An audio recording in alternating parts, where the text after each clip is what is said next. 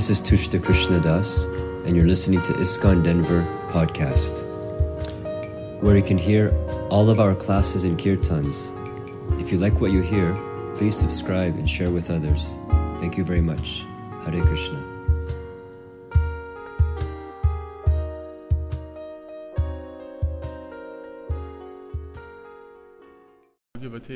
Vasudevaya.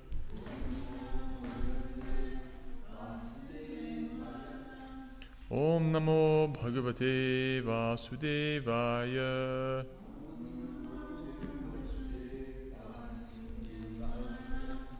Reading from the Srimad Bhagavatam, Canto 7, Chapter 9. Prahlad pacifies the Lord with prayers. We're on text 39. Naitan Manas तव कथासु विकुण्ठनाथ सम्प्रीयते दुरित दुष्टम् असाधु तीव्रं कामातुरं हर्षशोक भयैषणार्थं तस्मिन् कथं तव कथिं विमृशामि दीन So as with all of these prayers, this is in the same meter as the Brahma Samhita. Naitan manastava kathasu vikuntanata संप्रीयते दुरितदुष्टं Sadhu तीव्रम्। कामातुरं हर्षशोकभयैषणार्तम्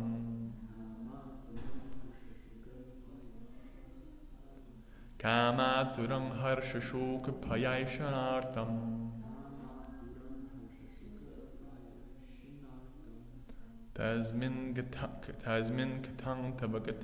ृशामि दीनः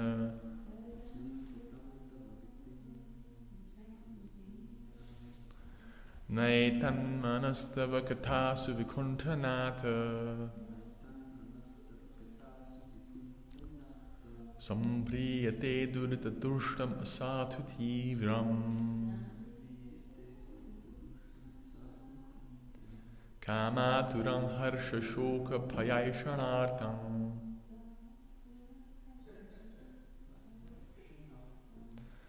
So in that line, in order to make the meter fit, um, you should hold it a little bit ka- at, at, at the end of kamaturam and on the O of shoka. Kamaturam harsha shoka payeshanartam. Otherwise it becomes kamaturam harsha shoka. You, you feel like there's not enough syllables there. So the O is actually always a long vowel. And whenever you have two consonants in a row, like the M of Kamanturam and H, that also counts as a long syllable. So that helps with the meter. Kamaturam Harsha Shuka Tazmin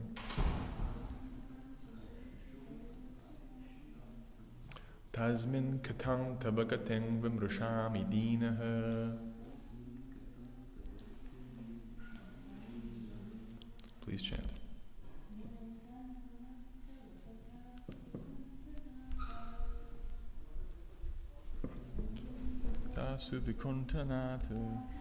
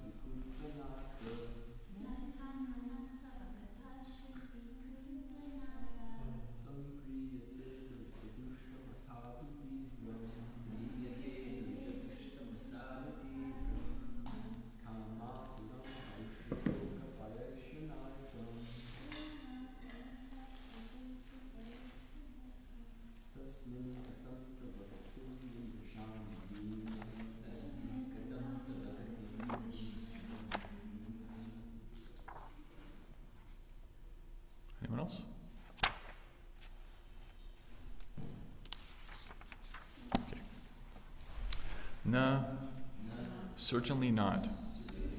Etat, this. Manaha, mind. Tava, your. Katasu, in transcendental topics.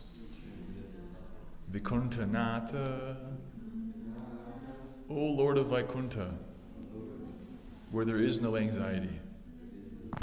Sampriyate is pacified or interested in. Durita by sinful activities. Dushtam polluted. Asatu dishonest. Tivram very difficult to control. Kam aturam always full of different desires and lusty propensities. Harshashoka, sometimes by jubilation and sometimes by distress.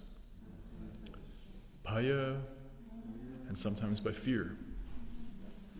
Ishana, and by desiring. Artam, distressed. Tasmin, in that mental status. Katam, how? Tava, your. Gatim, transcendental activities. Vimrashami, I shall consider and try to understand. Dinaha, who am most fallen and poor. Translation by His Divine Grace A.C. Bhaktivedanta Swami Maharaj. Srila Prabhupada Ki Jai.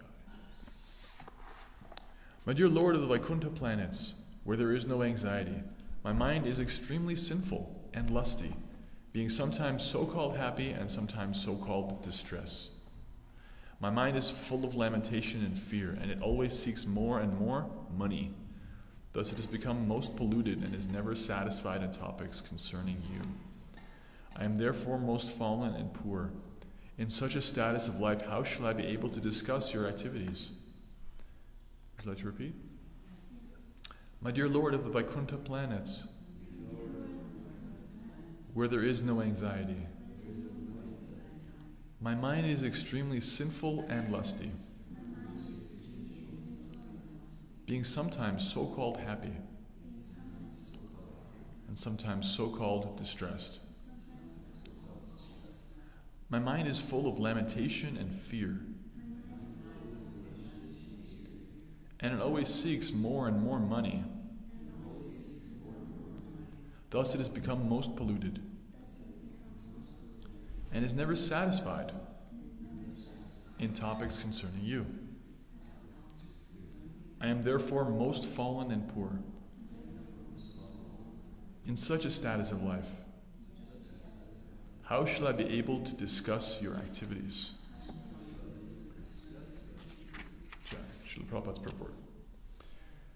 Here, Prahlad Maharaj represents himself as a common man, although he actually has nothing to do with this material world. Prahlad is always situated in the Vaikuntha planets of the spiritual world. But on behalf of the fallen souls, he asks how, when his mind is always disturbed by material things, he can discuss the transcendental position of the Lord. The mind becomes sinful because we are always engaged in sinful activities. Anything not connected with Krishna consciousness should be understood to be sinful. Indeed, Krishna demands in Bhagavad Gita 1866, Sarvatarman parityajya mamekam sharanam vraja aham tvam sarvapape pyo mokshayashyami. Abandon all varieties of religion and just surrender unto me. I shall deliver you from all sinful reaction. Do not fear. As soon as one surrenders unto the Supreme Personality of Godhead, Krishna, Krishna immediately relieves one of the reactions of sinful activities. Therefore, one who is not surrendered to the lotus feet of the Lord should be understood to be sinful, foolish, degraded among men, and bereft of all real knowledge because of atheistic propensities. This is confirmed in Bhagavad Gita 7.15. Namang drishkritino mudhav prapadyante naratamaha mayayapa hridajnana asuram pavam ashritaha. Therefore, especially in this age of Kali, the mind must be cleansed And this is possible only by the chanting of the Hare Krishna Mahamantra. Cheto Darpana Marjanam. In this age, the process of chanting the Hare Krishna Mahamantra is the only method by which to cleanse the sinful mind. When the mind is completely cleansed of all sinful reactions, one can then understand his duty in the human form of life. The Krishna consciousness movement is meant to educate sinful men so that they may become pious simply by chanting the Hare Krishna Mahamantra. Hare Nama, Hare Nama, Hare Nama eva kevalam, kalau nasteva, nasteva, nasteva gatiranyata. To cleanse the heart so that one may become sober and wise in this age of Kali, there is no value to any method other than the chanting of the Hare Krishna Mahamantra. Prahlad Maharaj has confirmed this process in previous verses. Tvadvirya Gayana Mahamrita Magna Chittaha. Prahlad further confirms that if one's mind is always absorbed in thought of Krishna, that very qualification will purify one and keep one purified always. To understand the Lord and his activities, one must free his mind from all contamination of the material world, and this one can achieve by simply chanting the Lord's holy name. Thus, one becomes free from all material bondage. Om Jnanatimirandhasya Jnananjanashlakaya Chakshurunmilitam Yena चक्षुरुन्मीलितं येन तस्मै श्रीगुरवे नमः। श्रीचैतन्यमनोभीष्टं स्थापितं येन भूतले। स्वयं रूपः मह्यं ददाति स्वपदान्तिकम् वन्देऽहं श्रीगुरो श्रीयुतपदकमलं श्रीगुरून् वैष्णवांश्च। श्रीरूपं साग्रजातं सहगणा रघुनाथान्वितं तं सजीवम्। साद्वैतं सावधूतं परिजनसहितं कृष्णचैतन्यदेवं। श्रीराधा कृष्णपादान् सहगणललता श्रीविशाखान्वितांश्च। हे कृष्णकरुणा सिन्धो दीनबन्धो जगत्पथे गोपेश गोपिकान्त राधाकान्तनमोऽस्तु ते। तप्तकाञ्चन गौराङ्गीराथे वृन्दावनेश्वरि वृषभानुसुते देवि। प्रणमामि हरिप्रिये। वाञ्छाकल्पतृभ्यश्च कृपासुतुभ्य एव च। पतितानां भावनेभ्यो वैष्णवेभ्यो नमो नमः। जय श्रीकृष्णचैतन्य प्रभो Nityanand Shri अद्वैतगिराधर श्रीवासादिगौरभक्तवृन्द। Hare Krishna Hare Krishna Krishna Krishna Hare Hare. Hare Rama Hare Rama Rama Rama Hare Hare.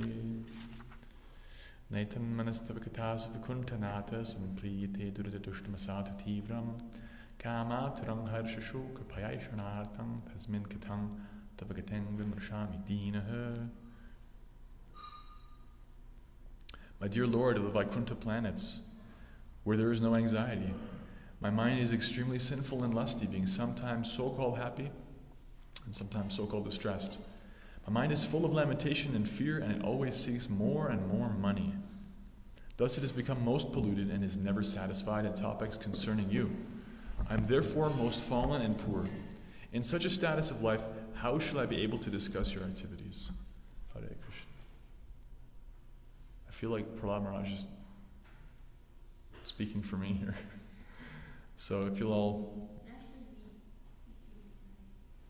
Okay. No, I'm more fallen. No, I'm more fallen. So um, I will require your blessings to proceed. Thank you very much, Hare Krishna.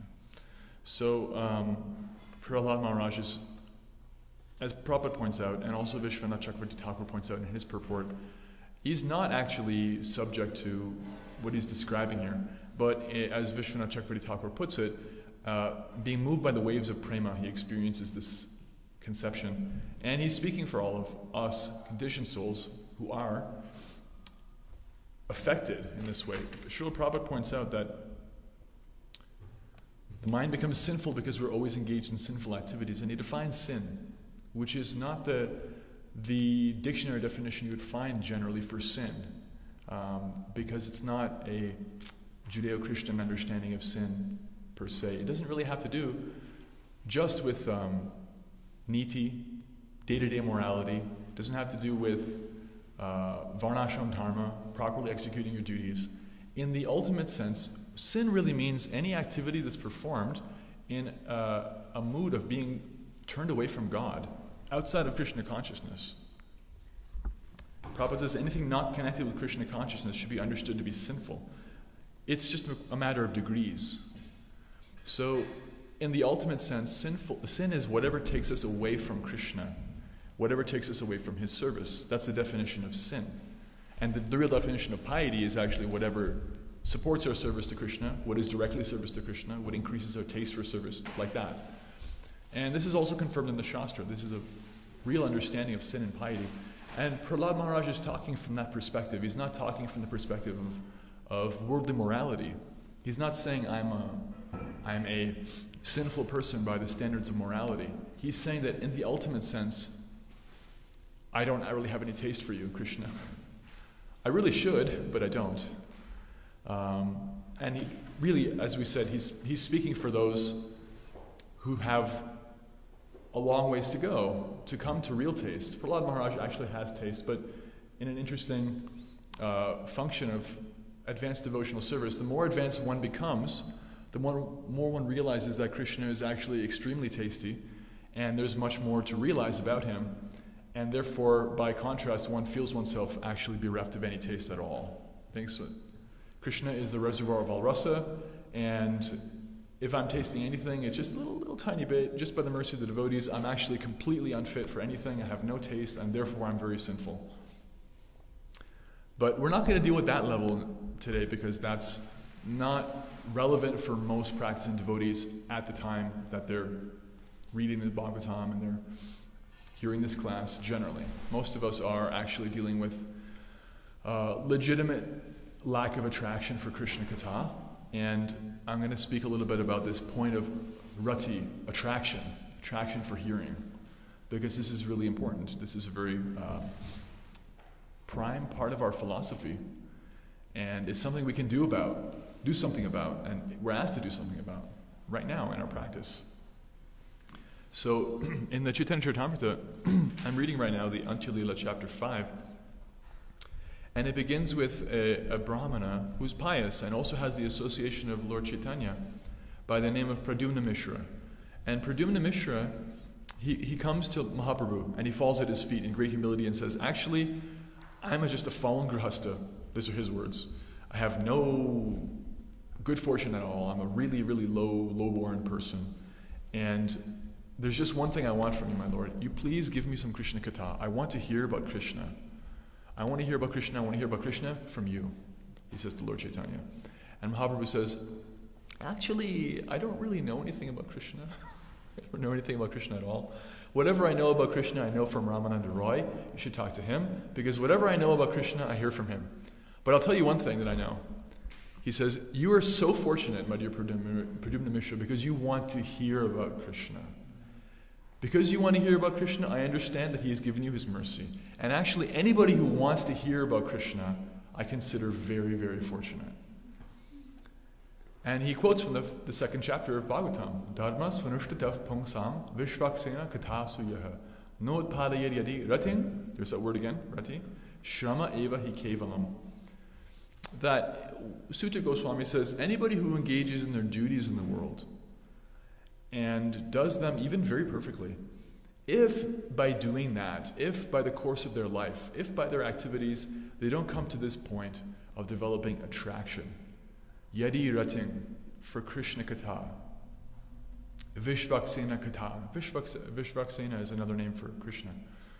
Uh, Katha you had no padi rating shrama. Shrama eva hi kevalam. It's just shrama. Just a waste of time. It's just a lot of hard labor. Shrama means fatigue or labor. Shrama eva hi kevalam. Definitely, certainly, absolutely. They've just wasted their time. They've worked very hard for nothing if they haven't developed taste. And Mahaprabhu quotes that verse to Pradyumna Mishra. And he says, But you have taste. You want to hear about Krishna, so you are beyond Shrama. You're not unfortunate. You're very fortunate. And this is the central point that I took from this verse from Prahlad Maharaj that we're meant to develop a taste because it's our right. We're actually entitled to this. We're entitled to it in the sense that we belong to Krishna, and Krishna is all attractive. And we're actually capable of tasting that. That's what we're made for. We're made for rasa, we're made for relationship. Rasovaisaha, the Upanishads say. Krishna is himself rasa. He is himself the reservoir of all flavors, all relationships. And the capacity to taste that is expanded through all of his parts and parcels. And we're in the superior energy, actually. We're not in the inferior energy. We're not dull matter. We're actually meant for exchange. Dull matter can't exchange relationship, conscious beings can. You can't have a relationship with a microphone. You can think you're having a relationship with a microphone as much as you can think you're having a relationship with your iPhone or with your Nintendo or with your body. You don't have a relationship with your body. Vedanta Sutra says we don't have any relationship with dull matter. We have only a relationship with the Supreme Conscious and with other conscious living entities. That's what's our, what is our category. Therefore, we're entitled in that sense. Krishna wants this for us. And if we don't have it, we don't have anyone else to blame but ourselves. And Prahlad Maharaj takes that position. It's my own fault. I'm a fallen person. Dina, I'm very fallen. I'm, I am unfortunate. How can I understand? And how can I have taste given that, that I have this mind the way it is right now? It's always pulling me this way and that way. Next verse in, in this, this series of prayers, he talks about this. He says, You know, my Lord, I'm just like a person with many wives, and all these wives have their own agenda, and they all have their own desires. So my tongue wants to eat certain things, my nose wants to smell certain things, I want to touch certain things, I want to taste and see and hear, and my mind is being pulled in an uncontrolled way in all of these directions. Have absolutely no control over these senses, and they're just driving me insane. And so, therefore, I'm, he says, in this way, I'm certainly embarrassed. Prabhupada says in the, in the, in the translation My ear, not attempting to hear about you, is generally attracted to cinema songs. means just the popular, you know, soundtracks and music, things that don't have anything to do with Krishna. Cinema songs. So if you've ever had uh, an old commercial jingle pop up in your brain, you can relate that what are you doing here? I'm practicing Krishna consciousness.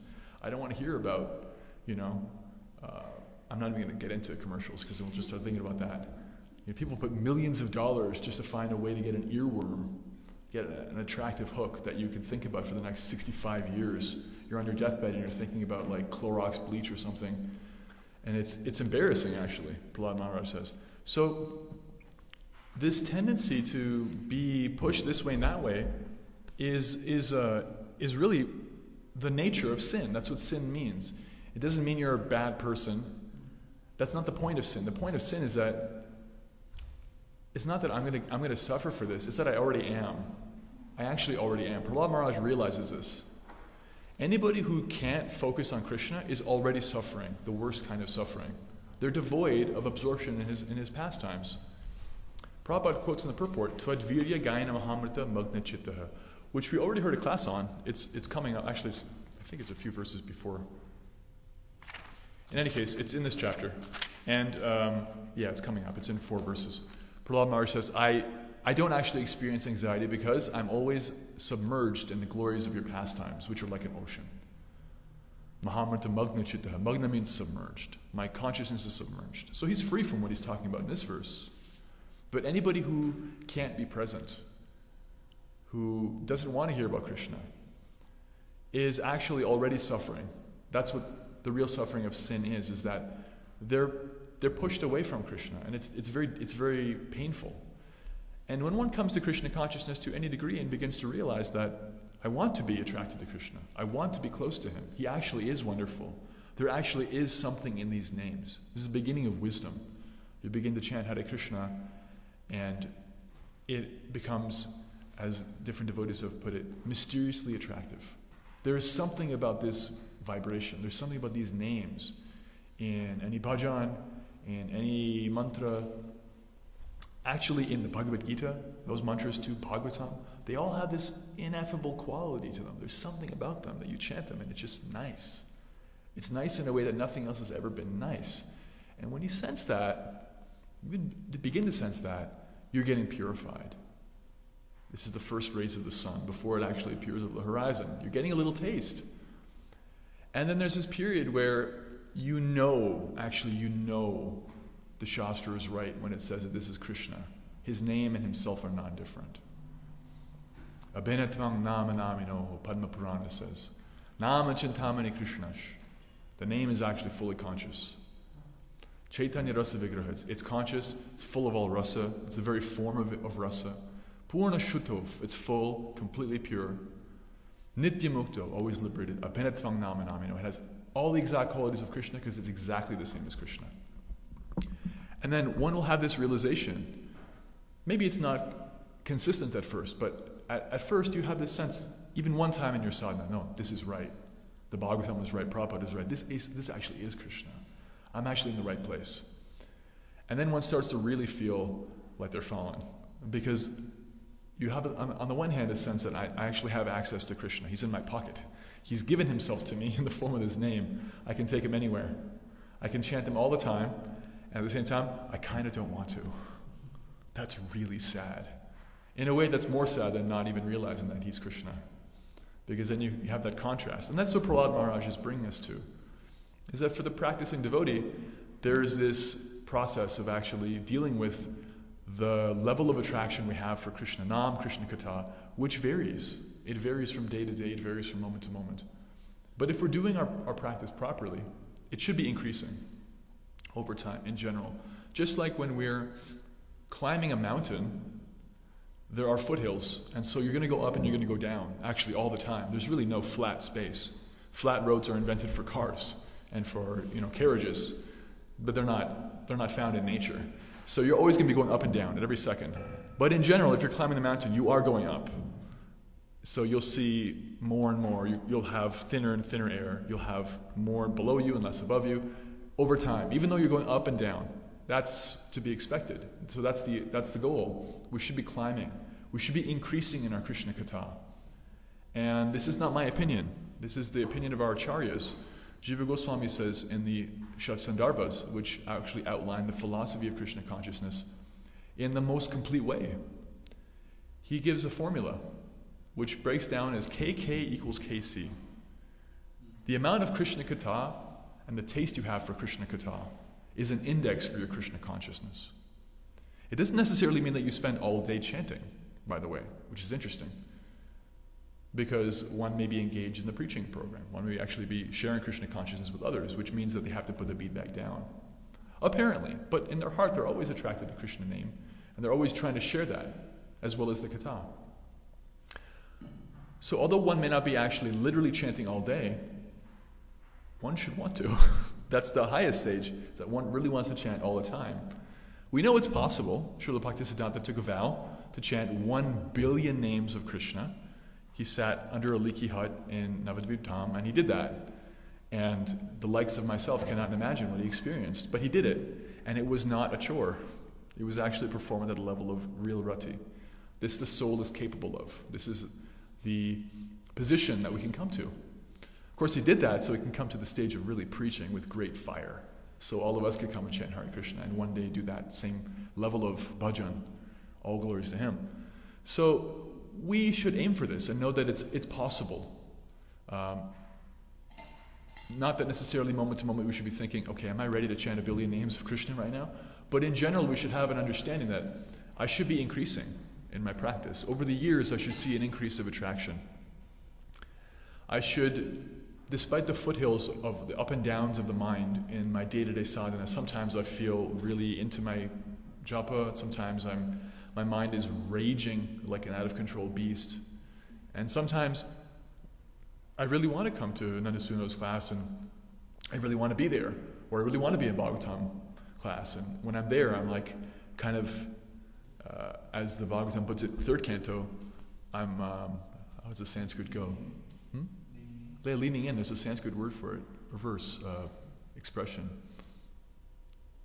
I forget right now. But it basically means to have your shoulder forward, to be leaning in, like you're actually really interested. And sometimes you have that mood, and sometimes you just don't. Uh, so that's going to change. It's going to vary from day to day. But in general, we want it to increase. That's a sign of success. We should feel more and more convinced, not because somebody has told us and we'll get in trouble if we don't actually agree, not because we've just taken vows, not because it's the kind of the right thing to do to fit into a society, but because we know it in our heart that this actually is Krishna's name, it's actually not different from him. This actual kata is, is nectar that I, I, I'm meant to experience, I'm meant to taste. As much as Mahaprabhu tasted, as much as Pradyumna Mishra tasted. Just to fast forward on that Leela, when he goes to Ramananda Rai, he, he sees Ramananda Rai, actually, he hears that he's busy, so he asks Ramananda Rai's servant, Well, what's he doing? And the servant says, Well, actually, he's serving the, the dancing girls of Jagannath. Very young, very attractive girls. And he's doing that right now. Later, he'll come and, and see you. So Pradyumna Mishra was like, Wait, wait a minute. Dancing girls? Attractive dancing? What? He goes back to Mahaprabhu, confused. And Mahaprabhu says, Did you talk to him? He says, No, I just had a kind of a doubt uh, about Ramananda Roy. And then Mahaprabhu lets him know he's actually completely beyond the material platform. Just trust me on this. Go and talk to him. He's doing the service of Jagannath with zero attraction to material body. Even I can't do that, he says about himself. When Pradyumna Mishra goes, he submits himself to Ramrai, and they spend the entire night just hearing Krishna Katha. Pradyumna Mishra is, his eyes are wide open, his ears are wide open. There's not a hint of sleepiness. He's drinking in the nectar from Ramrai. And at the end of the night, he gets up and dancing and dancing down the path, he thanks Ramananda Roy for giving him this treasure because he actually has taste. And we should come to the point of being convinced I can have that. I can have that by degrees. This uh, last section of Brahma Samhita, pramanais tatsaracharais tarabhyasera nirantaram. Bodhayanatmanatmanam bhaktim apyutamam labhed. Uttama bhakti, the highest bhakti, this bhakti of Mishra, this bhakti of Ramrai, this bhakti of Mahaprabhu, is attainable, says Brahma, by gradual degrees through the process of theistic conduct, scriptural, scriptural uh, evidence, and, and, and practice, perseverance and practice. So I wanted to open it up for the next 15 minutes to talk about what our realizations are on what we can do, what we have done, what we've seen others do, to increase our taste, and what does the opposite. Because this is a real um, battleground for us. This is very relevant for us. We want to always, we'll start with Tushta Prabhu. We want to always be moving forward in our taste. We want to be winning more battles than we're losing.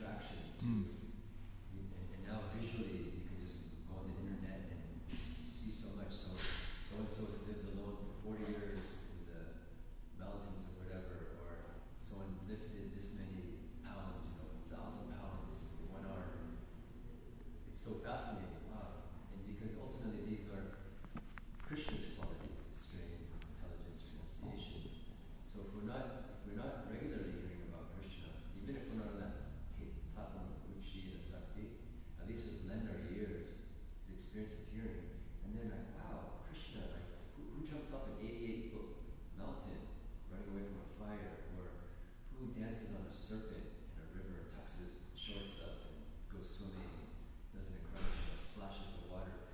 When we hear of someone in the material world influenced by the three modes of nature doing it, it's fascinating. Mm. You know, we can't stop like hearing about them or staying on top of their accomplishments. And so, how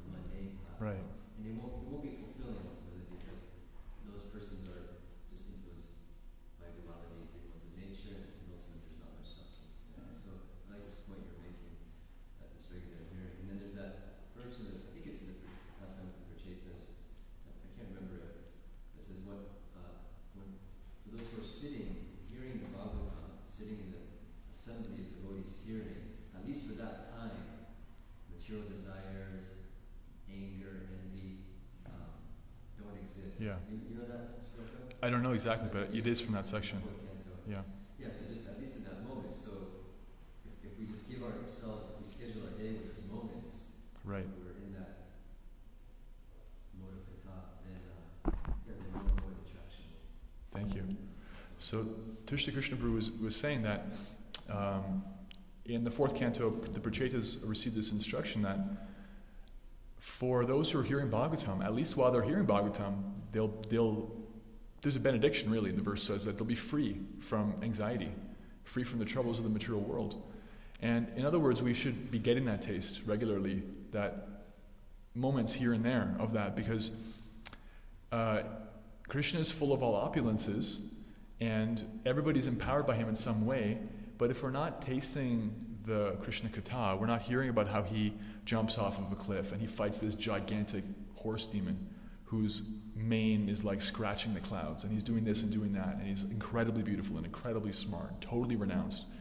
Then you're going to be attracted to the, you know, like false yogi who's like got a little bit of renunciation, or this person who's got a little bit of beauty, or whatever kind of opulence someone is showing off in this world, which they got from Krishna, under the modes of nature. You can't really sit, you can't really stand still in your relationship with the, with the opulences. You either have to try and take them for yourself, or try to follow some other person who has more than you, or ideally you're hearing about Krishna, which protects one actually. Otherwise, one has to glorify and, and worship actually. One actually has to worship other persons under the modes of nature. Worship comes from the Old English worthship.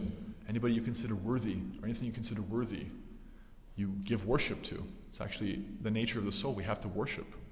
So we're going to worship our American idols or whatever uh, if we don't hear about Krishna, because he's, he's actually worth it. He's actually worthy. Thank you. Yes.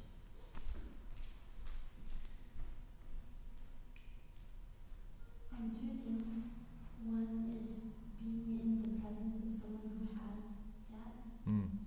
So one, one thing that helps is being in the presence of someone who does have taste. Definitely. Because it's like, you know, it doesn't exist in my own consciousness or awareness. Hmm. But just being with someone, then it's like, it's like almost like stunning. Yes. It could, be, it could even be stunning just being around somebody who is experiencing something that I, I don't really have a, a concrete sense of. Yeah. So you can get a sense of it through another person. Right. Which is true of anything, actually. You know, um, when you're around somebody who's dedicated themselves to something, you get to experience part of that just by them. You get a free download, a free taste. You could be around an Olympic swimmer, and just by being around an Olympic swimmer, you get a sense of the kind of discipline it takes to wake up and you know do this and that, and, like shave your whole body and practice for eight hours a day swimming. You get a taste for their practice because that's carried in their whole life. So if you're around a pure devotee, they don't even have to say anything. Just by being them, you get, you get like this little glimmer. So at least every now and then, when you get that association, the chance for that association, you should jump on it. Powerful. Yeah, and the other thing is, um, we mentioned hearing, or hearing was mentioned. Rukmini Devi, she, she was attracted from hearing. And also I was thinking we can hear about Krishna, but we might not, we might not think that we can have a personal relationship with Krishna. Oh yeah, that's Krishna, yeah, he's amazing, and lucky people get to be with him, but I don't necessarily. But actually, to give some, like to know that, oh, I had my own relationship with Krishna. And there's just something really special about that, like, like no one else has the same relationship. This, and like, oh, I get this. This is like, this like special, private, secret, sort of my own thing Mm. with God. And that, I think that that's, at least for me, that's, that's like an attractive element that makes me more interested in, oh, I'm going to cultivate this. Yeah. So this other point also that um, not just kind of stopping at the point of thinking that yeah, Krishna is really attractive and he's he's there, he's having his pastimes, but they're only with they're with they're with the pure liberated souls, and I don't really have a, a right to that, or I don't belong there. I, I don't. I'm never going to be there. But actually remembering, reminding yourself that no, actually, I have a relationship with Krishna. I have a unique one. Um, and it's developing, and it's real, and it's just between him and I. And that is a great impetus. Um, I was thinking while you were saying that, what, what, you know, I was asking myself, so what, what is it that I experience, or what can I do to actually be convinced of that? And I was thinking it's service. It's actually, it, it's, it's a service. It's, there has to be this ongoing sense of service, this practical doing of something for Krishna by which he reveals himself. And it's true because he, he, he reveals himself in very unique ways to everybody. You can do the same service as someone else, apparently, but he'll reveal himself in a very unique way to you. And I, I think it's pretty universal that devotees have this growing uh, realization of that fact because of the service to the name, because of the service to the Sankirtan movement. There could be deity service, there could be service to the devotees, service to aspiring devotees, there could be prasad distribution, whatever it is. Uh, by committing to that more and more, um, the relationship actually begins to kind of flesh out. It becomes more substantial. At least that's my kind of experience, and I think a lot of devotees definitely. Yes, so that helps. Having, having a strong thread of service so you can realize that Krishna actually wants to have a relationship with you. I, there's two points that I'll, I'll speak to your prompt also, but then um, I just really appreciate this. You're speaking about sin, Mm. and that it's, sin doesn't mean you're a bad person. And I was thinking, like, because actually the living entity is pure completely, but what sin means is that you're being you're being separated, you're, you're being covered from your uh, your relationship and your your um, yeah your relationship with Krishna. That's being covered. And I often remember um, speaking to a high school class, they're a Catholic high school, and I was talking about this that the word sin means without. And so that that's what it's, it's that what separates us from Krishna, from God. And then also you said that it's not that sin will means that you will suffer, it means that you currently are suffering.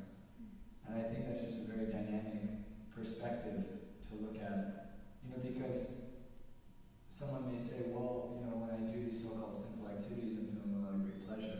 Mm. Um, but it actually just goes to show the um, very kind of limited purview that that person is, or that I'm experiencing, because I think I'm getting some pleasure out of these simple activities.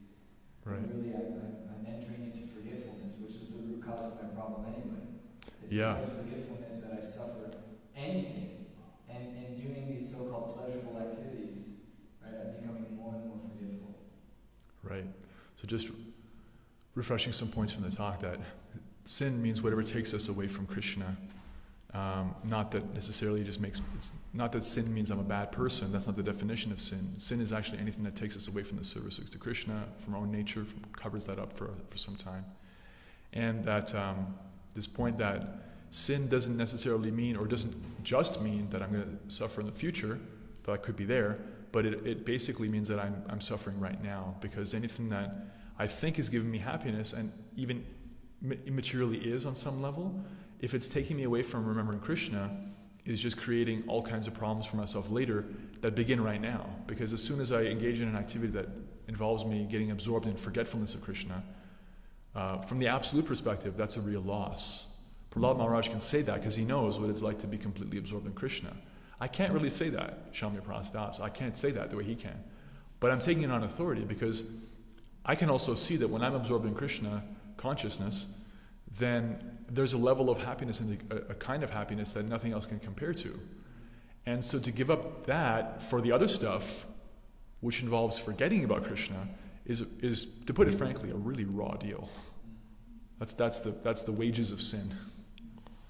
And then I was thinking the thing that, in my experience, it kind of takes away my taste. And Prahlad says it also, but it's just kind of this contemplation on uh, being happy. Mm. Like the contemplation of, oh, then I'll be happy. And generally it's around some kind of sense gratification or some kind of, you know, material desire that's that's not actually helpful or beneficial or, or misguided and misprioritized. Right? It's kind of like looking ahead. That I've noticed that kind of will take away my taste for my sadhana because I'm thinking of something else. Yes. And then um, something that brings me closer, I was thinking. I'll just reiterate that one point real quick. So, uh, Ananda Maripur was pointing out that one thing that he notices that decreases his taste is to meditate on, to think on the possibility of being happy in the future.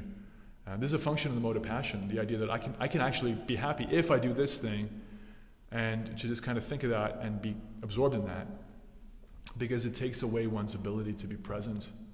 To be present is a function of the mode of goodness. So when one, when one is feeling like I can't really be present with the holy name or my, my seva, my sadhana, the devotees, it's the effects of the lower modes of nature in general that's doing that. Generally, it's not because people are so absorbed in sattva guna that they can't get transcendental. It's generally because they're absorbed in raja and, rajas and tamas, hankering and lamentation. So this, this hankering thing, this idea of like dangling a carrot in front of the nose, the donkey will follow it forever. The mind is like this little donkey. So as long as we're kind of like in that donkey carrot mode, it, it, the taste for Krishna Katha can't be very high. Yeah. The thing that um, I experience, my taste for Krishna actually sharing Krishna consciousness in mm-hmm. service. And what I mean is that where you kind of, it's that experience, I'm sure others can relate, it's an experience where you don't, you're not thinking even about what you're saying or how you're saying, it's just coming out of you very mm-hmm. naturally and very organically, and people are being impacted. And you realize, like, I'm, I've moved out of the way, my ego's moved out of the way enough to be used as an instrument right now. And, and for me, that really increases, increases my taste. Nice. Because of, of that, that's like one of the most profound experiences I have of Krishna's presence. It's when I'm sharing about Krishna. Yes, so I was saying that his taste increases for Krishna Katha when he um, just surrenders to the, the process of sharing Krishna with others selflessly in an organic way and he realizes uh, at that time that Krishna is present, and he feels empowered by that. Definitely, I, I, can agree. When I when I have the privilege of coming and talking to people about Krishna, either on this asana or any other space, to the degree that I get out of the way, then um, it's palpable actually afterwards. You know, your taste for hearing and chanting has actually increased because it's a, it's a, it's a very dear service to Krishna. He says in Bhagavad Gita, there's no one dearer than those who try to help others come to me which can mean giving a class or it can mean supporting that, that principle in one way or another. And, um, and you're in line with Krishna's desire. So I was thinking also with your first point, therefore it's so important for us as devotees to be really honest in our reflection that am I actually like maintaining material desires? Like the tenth offense is to maintain material desires. It's not, it's not an offense against the name to have a material desire, but it's an offense to like you know, make a little bed in the corner and, and, and, and put together like a nice snack and say, okay, here you go, my little kama, my little material desire. You can sit here, camp out, and I'm going to take care of you. I'm not going to let you leave. I'm not going to let Krishna take you away from me. We're going to have our own little relationship here on the side while I'm, I'm trying to love Krishna. That's an offense. It'll decrease your taste for Krishna because the mind wants what it wants. That's just the way it is. But if we kind of like pamper and protect the material desire and don't let Krishna have permission to take it away. We kind of keep, a little, keep it in a little corner and keep it safe from our sadhana and from prying eyes, the devotees, Guru Maharaj, the GBC, whatever, our own self, then what can, what can Krishna do? He's just going to wait for you. It's going to take time. And in the meantime, our taste for Krishna Katha will decrease. It's unfortunate. But uh, yes. Yeah, I, also had reflections on your question of what takes away taste versus mm. what gives you more taste. I was thinking, uh, one major thing for me is that when I'm critical of devotees and I, am yeah. finding faults, then that just destroys taste. And similarly, when when I sort of blame others as well as external circumstances Right. That because this person's doing this, whatever, they facilitated this, or because of this circumstance, I can't get absorbed. So then it's like for the mind, it's an automatic cop out. Yes. So Creeper was pointing out that he notices that when he becomes critical of devotees, or when he starts to blame circumstances for his uh, lack of absorption, that's when the mind actually embraces that and becomes um, can say empowered to not be absorbed. I've noticed that myself too. It's actually a wonderful proof that Krishna is a person. Why would my ability to get absorbed in hearing something or reading something have anything to do with how I deal with other people? And not just any other people, but especially people who are practicing Krishna consciousness. But it also it does it does actually relate to how we deal with non-devotees too. But you can see no, because Krishna is a person and he loves his devotees, and he doesn't like us to actually maintain an offensive attitude, and it's not going to be allowed in the spiritual world. So, um, according to the principle of like learning, you know, learning the hard way, I can also say that I've I've I've realized that to some extent that when I'm situated in gratitude. Uh, especially with a healthy relationship with devotees, and not giving into kind of uh, blaming and uh, victim victim kind of mentality, then it's there's no there's not as much obstacle at all in my hearing and chanting in it. To the degree that I actually have a victim mentality, or I'm blaming, or if I'm downright offensive, then it's really hard to get absorbed. And it's a vicious cycle because then when you can't get absorbed, you start blaming other people more. Oh, oh, I can't, I can't chant attentively right now, but it's because of the situation. No, it's not. It's because you're absorbed in the situation and you're not just being humble enough. You means me here, talking to myself. So, at least for myself, I can say that that does happen. It's a really important lesson. Thank you. And I was just thinking that conversely, what gives me more taste is when I really get into this consciousness of taking responsibility Mm. for my own uh, precarious condition of, of um, not having a taste. And when I just call out Krishna, and because of my lack of responsibility, I can't properly chant here. Then it becomes like a necessity. Oh, I need this. You gotta help me, and then the taste comes more. Nice. And so he was also saying that the taste comes more when he actually accepts his own responsibility for his taste and calls out to Krishna that I, I really need this. I need to have taste for you and for, for your practice. And um, therefore, you didn't use a word, but I was thinking agency, like just embracing our own agency and saying, okay, like at least I can beg. at least I can beg for it and I really want it. And um, then it becomes alive. Yes, Mother Nidra? It's 901, so we can give you the last word.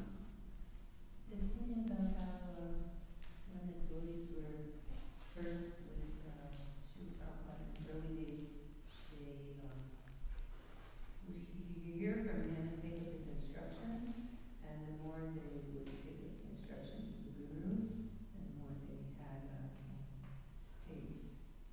So uh, they just, and the more they appreciated Prabhupada, Mm. were grateful for him, then the more they had taste. This is correct. Mother Nidra points out that just like in the early days, the more the devotees appreciated Srila Prabhupada and engaged in the services that he assigned, the more their taste would increase. And that's directly confirmed in the same chapter that says that, I quoted earlier this verse that says that if you do your duties but you don't develop a taste for Krishna, it's, it's all been useless. Later, some, some 10 or 12 verses later, we have this verse. Shushusho Shuddhadhanasya Vasudeva Kataruchihi. There's that same point, Vasudeva Kataruchi. Syan Mahat Sevaya Vipra Punya Tirtha Nishevanat. That by rendering service to great souls, rendering service to those who are dear to Krishna, one gets a taste for Krishna Kata. And so, uh, one way, really, a, a major way to get out of this trap that Prahlad Maharaj is saying is that I, I'm actually sinful. It's my own fault, but now I have this sinful mind that can't be present. I can't actually have taste for your kata. What to do? The thing to do is to actually follow the Mahajan, to follow a devotee, and to do what they say. That's surrender, which is both sentimental and practical. It involves the emotions and involves, you know, your sweat, doing something for them. Actually, that directly relates to us getting taste. Krishna gives us taste according to our service attitude um, to Srila Prabhupada, to our Guru Janas, which is really a wonderful thing because it's incredibly practical. We can see it. Those who have a strong service attitude to Srila Prabhupada and, uh, and to his followers and to the other Vaishnavas, they actually, um, they actually have visible taste. They may say they don't have taste. they may be like Prahlad Maharaj, I, don't, I never have any taste at all. But you can't fool us. We know you're sitting and chanting for six many, this many hours in a day. We know you're reading the Bhagavatam every year all the way through. We know you're doing this, you're doing that. By that, we can tell you have taste. And it, a lot of it relates to the fact that they're, they're sold out to the mission. And um, it's important to embrace that. So, just in summary, um, just taking these points, not being offensive to devotees, embracing our agency, calling out for help, um, helping other people come to Krishna consciousness, embracing the mission of the pure devotees and getting the mercy from them. There are so many things we can do, and many things that we should avoid doing also to increase our taste for Krishna Katha, which is our major index for success in the long term. And over the next couple of days, I just wanted to encourage everybody, beginning with myself, because I really need it, to, to pray to Prahlad Maharaj and Nrsingadev to help us to do these positives and avoid these negatives. Because Prahlad Maharaj is deeply interested in having everybody as attracted to Krishna as he is. And Nrsingadev is deeply interested in giving mercy to anybody who follows his dear Prahlad Maharaj. And Nrsingadev actually, we also heard from Ananda Murari and others that in the Sankirtan movement, he's actually rendering service to Mahaprabhu. He's actually interested in destroying primarily the obstacles that the devotees of Mahaprabhu experience in their service to Mahaprabhu. So we can reflect well, what, what are my obstacles? What are the demons in my life that I may be self created? You know, what is my bad habit? What is my this, my that, that I need to go to Nrsingadev for help for? And uh, to Prahlad Maharaj for help about. And we should feel full permission to do that. That's what this is about this time of year. It's actually not just in, in May that we do this, this is just our, our yearly reminder that as, as aspiring devotees of Lord Chaitanya, we have access to the, the incredible power and majesty of Lord Nrsingadev and his pure devotee Prahlad Maharaj to help us get purified. And it, it's actually very sweet. Who wouldn't want a giant lion man incarnation, immortal and powerful, on your side? I mean, what is, what is, what kind of capacity does my bad habit have in the face of that? It's like a joke. But we have to have to actually ask for it. That's the thing. We do actually have to take it helps if you really ask for it. If you just stick around, you get some mercy too, but if you really open up and say, I need I need help with this thing, it gets a lot faster. You don't have to peel the band-aid off. Little by little, just rip the whole thing off. He just takes it off for you, done. So Prahlad Maharaj ki jai, Nrsingadev Bhagavan ki jai, Shri Nrsinga Chaturdashi ki jai. Vanchakapatrupyascha kripasintu vyevacha patitanam pavanebhyo vaishnavebhyo namo